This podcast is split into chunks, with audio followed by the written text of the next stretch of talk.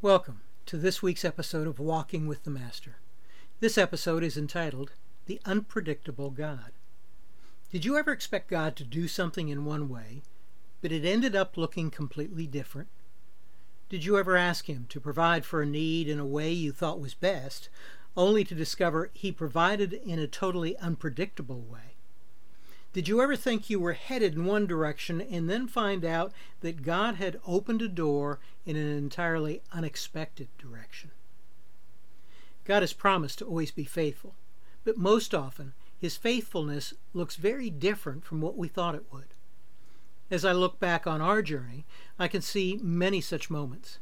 A number of years ago, we were on the path to what we thought was a thrilling new business opportunity in an exciting new city only to discover that God was redirecting us into a completely unexpected adventure in vocational ministry that has now spanned three very unpredictable decades. I can't begin to tell you all of the times over the years when we have seen God provide for our family in a way that was completely unexpected and far and above anything we could ask or think. And though we always trusted that God would be faithful, somehow we were still always surprised by the way He provided. I have come to believe that God delights in our surprise. He enjoys doing things in ways we would never expect because it is His way of reminding us that He is God and we aren't. The children of Israel were one month into a 40 year journey from Egypt to the Promised Land. They had already seen God deliver them, protect them, and provide for them in miraculous ways. He had already more than proved his faithfulness to them, and yet here they were again crying out to him for food. In Exodus chapter 16, we read, God promised them that in the morning they would be filled with bread.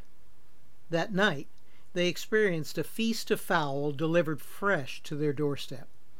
They had never tasted meat so good, nor experienced it in the quantities that God provided that night.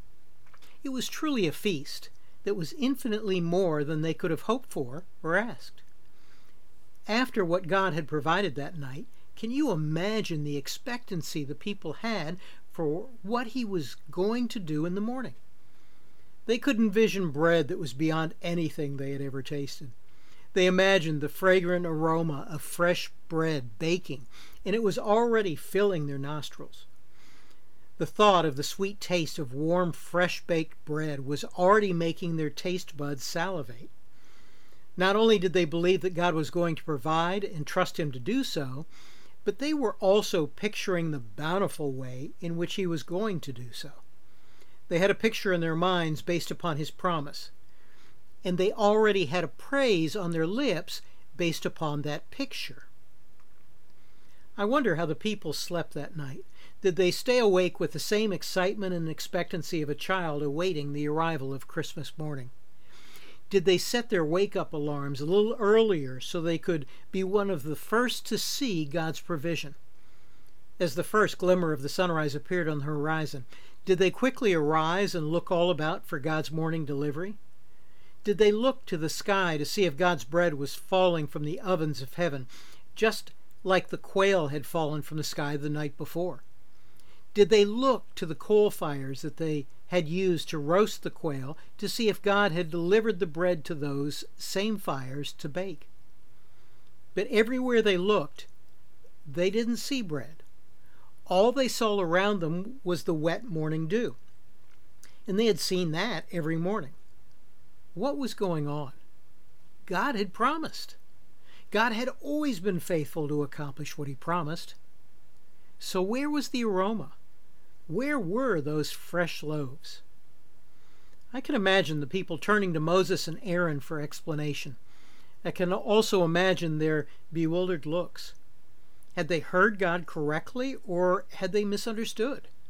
It was morning, and there was no bread.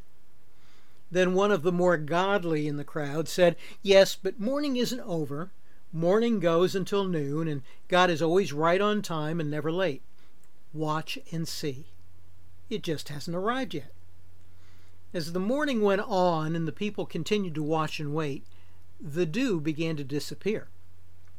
someone noticed that where the dew had evaporated, there remained a thin white layer of crust.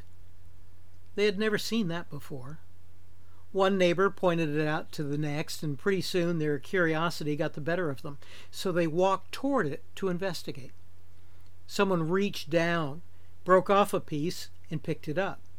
It didn't feel like anything they had ever felt before. They smelled it. It didn't smell like anything they had ever smelled before. Then someone, you know, there's always one in every crowd, tasted it. And it didn't taste like anything they'd ever tasted before. And then in one voice they asked Moses, What is it? And Moses said, It is the food that God has promised you. If I had been there, I can just imagine myself saying, Oh no, this can't be God's provision. It doesn't look, smell, taste, or feel anything like I thought it would. It doesn't pass the test of my senses or line up with my expectations. Surely this isn't God's provision. Gratefully, Moses would have been there to remind me is your trust in God based upon his promise, or is it based upon your picture of how you thought he would answer? As we journey with him today, remember that the way he answers will most often be unpredictable, but his faithfulness is always predictable. His ways are not our ways. Watch for him to surprise you.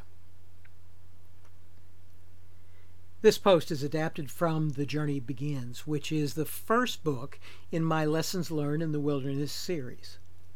Information on how you can obtain the book, as well as the full series or any of my other books, is available on my website, kenwinter.org. Thanks for joining me for this week's episode, and have a great week as you walk with the Master.